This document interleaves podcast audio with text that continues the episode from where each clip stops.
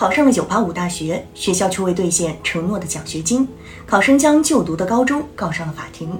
2019年4月，实验某高中为吸引生源，在该校公众号上对外发布招生简章，其中写明高考考入985、211双一流高校的，学校给予5万至30万元奖励。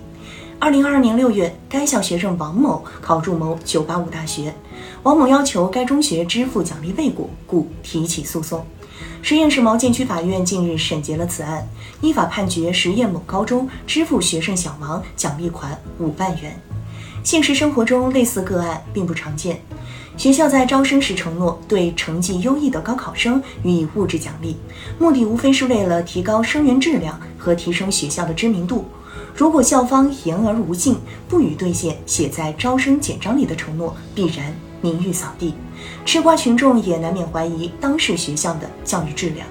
一个不诚信的学校，岂不误人子弟？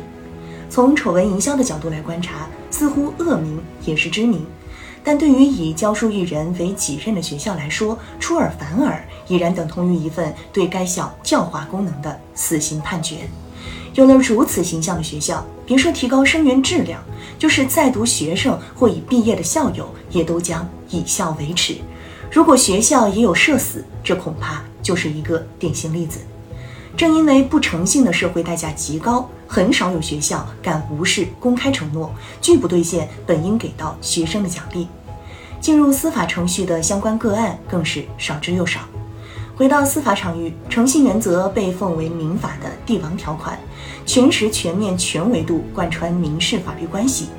民法典第七条规定，民事主体从事民事活动，应当遵循诚信原则，秉持诚实、恪守承诺。当事学校发布招生简章，明确给出了希望与他人订立合同的意思表达。在民事法律关系中，这属于典型的邀约邀请。王某被该中学录取，成为学校的一员，包括奖励条款在内的双方合同正式成立。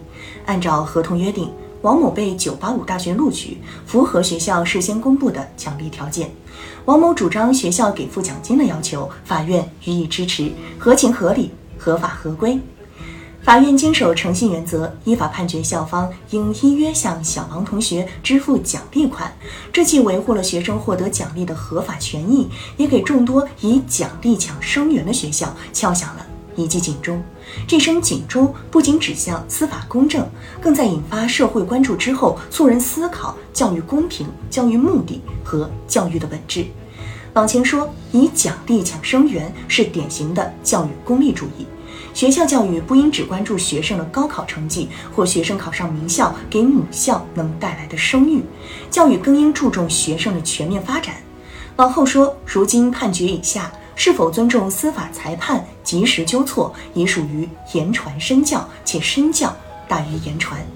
正视诚信，依诺履约，既是实现司法公正、彰显法律权威的要求，对推动诚信社会建设、引领当下社会风尚也具有。重要意义，学生也好，家长也好，他们都愿意相信一所尊重承诺、尊重法律、尊重教育公平和人才培养目标的学校，更值得信赖。